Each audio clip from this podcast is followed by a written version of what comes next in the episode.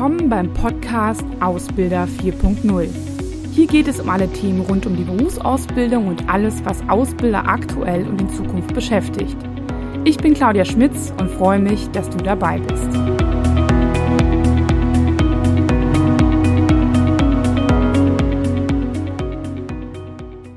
Ja, hallo und herzlich willkommen zu einem neuen Thema.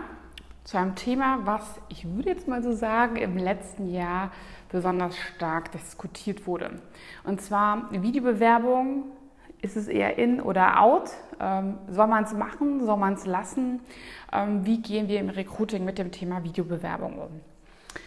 Jetzt muss man natürlich mal erstmal sich diesen Begriff etwas genauer anschauen, nämlich was ist eigentlich eine Videobewerbung? Das kann man ja unterschiedlich interpretieren. Ähm, viele sind in den, was heißt viele, einige Unternehmen sind in den letzten Jahren auf die Idee gekommen, auch so ähm, durch das Problem de, von Corona, dass man sich halt nicht sehen konnte. Äh, wie können wir natürlich trotzdem Recruiting machen? Wie können wir auch vielleicht ähm, durch unser Recruiting auch wieder so ein bisschen Marketing machen? Und sind auf die Idee gekommen, eine Videobewerbung als Möglichkeit der Auswahl äh, zu verwenden.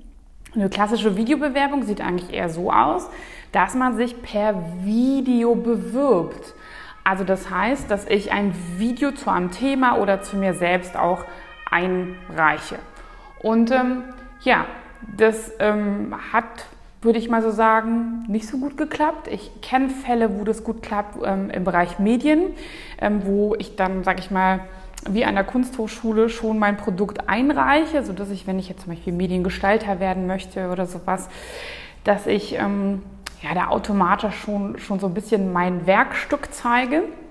In diesen Bereichen funktioniert es eigentlich ganz gut, aber sonst hat es natürlich eher eine abschränkende Wirkung. Und da haben sich sehr, sehr viele darüber gewundert, weil man sagt ja eigentlich, dass diese Generation total videoaffin ist. Das ist ja total, wäre ja eigentlich total oder liegt ja auf der Hand, dass man ähm, sich, dass man für ein duales Studium oder auch eine Ausbildung, ähm, gerade wenn man vielleicht auch mehr Bewerber bekommt, es gibt ja noch ähm, ähm, auch Bereiche, wo das vielleicht durchaus nochmal anders ist, dass man dort ähm, so eine Hürde aufbaut. Die Frage ist jetzt erstmal, ah, wie bekommt man da? Ähm, was will man damit auch bezwecken? Und da hatte ich auch, ich glaube, da liegt auch schon so eine Hürde oder ein Problem, dass man einfach nur gedacht hat, naja, es liegt ja auf der Hand und das sollte ja den jungen Menschen leicht fallen. Aber es ist natürlich nochmal ein anderer Kontext. Also wenn ich das Thema habe, dass ich privat vielleicht mal ein Foto oder ein Video von mir mache, heißt es noch lange nicht, dass ich im professionellen Kontext das sehr, sehr gerne mache und sehr, sehr gut kann ähm, und auch möchte.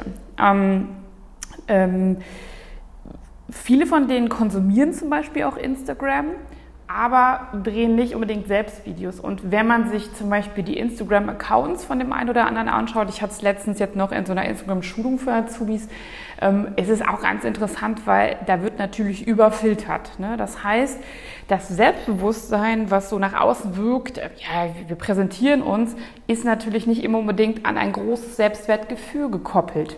Was bedeutet, dass wenn es drauf ankommt ähm, und ich nicht fünf Filter drüber legen kann und vielleicht auch ad hoc eine Frage beantworten muss, dass es dann durchaus etwas schwieriger sein kann. Hm. Grundsätzlich glaube ich, hm, auch in Gesprächen, glaube ich, kann man mal in seinen Kollegenkreis mal so, so, so herumfragen. Ähm, wer mag denn gerne irgendwie so ein Bild von sich sehen oder ein Video? Ne? Also so Menschen wie Trainerberater ähm, und Coaches, so wie ich, die halt wahrscheinlich irgendwie eine, eine narzisstische Tendenz haben und das ihnen wenig ausmacht, vor Gruppen zu sprechen und ein Video aufzunehmen. Selbst ich würde jetzt mal so sagen, mach das nicht so locker, als wenn ich jetzt einfach mit der Tasse Kaffee am Schreibtisch sitze. Ähm, und viele haben da aber natürlich eine Hürde und das ist auch bei dieser Jugendgeneration so. Also ähm, es hat dann schon was mit wirklich, ähm, ja, mit sehr, sehr viel Selbstbewusstsein, aber auch dann ähm, ähm ja, zusätzlichem Selbstwertgefühl zu tun, das zu machen.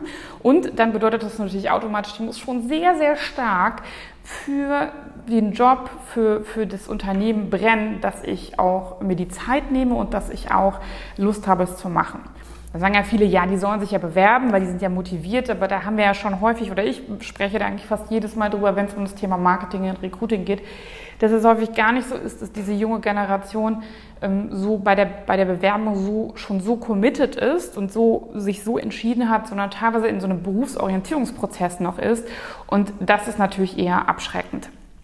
Was man schon natürlich machen kann, ist, dass man sagt, ähm, dass die eigene, dass die, ähm, also es gibt ja so Software, wo man im Prinzip eine Frage gestellt bekommt und dann die Antwort aufgenommen wird. Das ist dann schon etwas ähm, entspannter. Aber ähm, auch da merkt man einfach, also wenn ich jetzt mal so bei den Auszubildenden rumfrage, da muss ich jetzt gar keine Studie mal, ähm, ähm, äh, für entwickelt haben und durchgeführt haben, dann weiß ich einfach, dass die meisten das nicht machen würden oder es auch einfach, sag ich mal, für den Bereich Ausbildung ein bisschen too much ist. Für andere Berufe vielleicht, wo es auch um, um Selbstbewusstsein und Außendarstellung geht, würde ich schon sagen, macht das vielleicht auch an der einen oder anderen Stelle Sinn.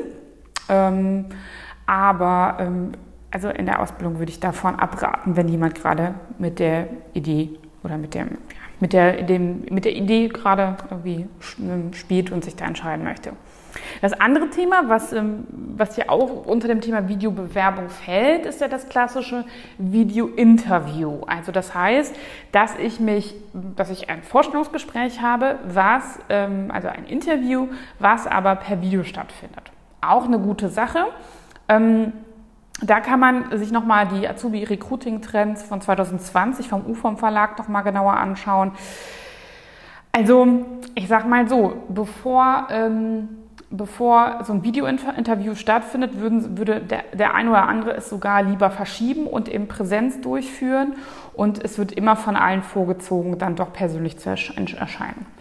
Da kann man jetzt natürlich nur Hypothesen stellen, woran das liegt. Ich glaube auch, dass es viel damit zu tun hat, dass man Angst hat, dass es aufgenommen wird. Ähm, ja, dass natürlich auch noch so ein paar Risiken bestehen, dass nicht jeder einen eigenen Laptop zu Hause stehen hat und eine super Kamera und eine super Internetverbindung. Also diesen Trugschluss, glaube ich, den, den, den ist man letztes Jahr auch so ein bisschen aufgelaufen oder läuft den immer noch auf, dass man denkt, dass die total ausgestattet sind. Also bei einer Video-Interview muss man davon ausgehen, dass der ein oder andere in der Tat wirklich mit dem Handy das durchführt, weil, wie gesagt, es nicht den super Laptop zu Hause gibt und wenn dann vielleicht auch von anderen gerade im Homeoffice benutzt. Ähm, wobei natürlich da jetzt auch schon das sich über das Jahr jetzt natürlich verbessert hat, aber gerade bei einigen Berufen, ähm, wo es vielleicht jetzt gar nicht so um, um, um das Arbeiten am, im Büro, am Schreibtisch angeht, sondern eher technische, gewerbliche Ausbildungsberufe, handwerkliche, die vielleicht auch an der einen oder anderen Stelle auch mh, hm, weniger Zugang zu, zu, dem, zu dem Thema haben, ähm, da würde ich auch sagen, ist es fast auch schon wieder abschreckend. Also ähm, was man aber sagen muss, das haben die Azubi Recruiting Trends dann doch im letzten Jahr nochmal herausgefunden, ist, dass es ein Video, Video-Interview immer noch beliebter ist als das Thema Telefon. Natürlich, also da brauche ich auch keine Hypothese zu stellen, es liegt einfach daran, dass sie ähm, das sehr, sehr viel lieber machen als telefonieren, weil sie es auch gewöhnter sind. Ne? Also gew oder gewohnter sind. Sie ähm, telefonieren natürlich weniger, aber mal so ein FaceTime oder jetzt auch durch Schule oder auch durch, ähm, ja, durch, durch Instagram oder sowas ist man natürlich Videobewerbung gewohnter. Ähm, da muss man natürlich, glaube ich, sehr, sehr genau auch in die Milieus und die, die Berufsgruppen gucken. Dann kann ein Videointerview super sein und natürlich ähm, immer auch davon abhängig. Also wenn ich weiß, ich kann jetzt das hier, ich wohne in Köln und das Interview könnte in Köln stattfinden, dann bin ich vielleicht nicht so offen für, eine Video, für ein Videointerview, als wenn ich vielleicht in Hamburg wohne und mein erstes Interview, ähm, ja, um sich kennenzulernen, dann da, darüber stattfindet. Also das muss man natürlich immer abwägen, wenn man gerade Bewerbung von, von außerhalb hat, ist das natürlich ein gutes Thema. Oder wenn es natürlich die Corona-Maßnahmen gerade nicht zulassen. Aber ansonsten würde ich immer präferieren, dass ähm, ja, persönlich durchzuführen. Ähm, es ist natürlich auch schöner, mal eine Person persönlich zu sehen. Also da merken wir auch, dass wir nochmal ein ganz anderes Gefühl bekommen. Wobei die Auswahl natürlich vielleicht da gar nicht schlechter ist. Aber ich würde Video-Interview genauso wie das persönliche Interview immer als Teil einer einer Auswahl äh, sehen. Also es gibt natürlich noch viele andere Auswahlverfahren, einen Test oder auch Probearbeiten. Und ich glaube, das würde ich immer mit, inter, miteinander kombinieren, ob es jetzt ein persönliches Interview ist oder ein normales Interview. Ja, das sind meine Gedanken zum Thema Videobewerbung. Man kann es auch anders sehen ähm, und vielleicht habt ihr auch äh, andere Erfahrungen gemacht. Dann äh, lasst es mich gerne wissen. Ich freue mich da immer auf Kommentare und auf Feedback. Und ansonsten viel Spaß beim, ähm, ja, vielleicht nochmal drüber nachdenken, wie man es durchführen könnte. Und ähm, dann würde ich sagen, bis bald, mach's gut, tschüss.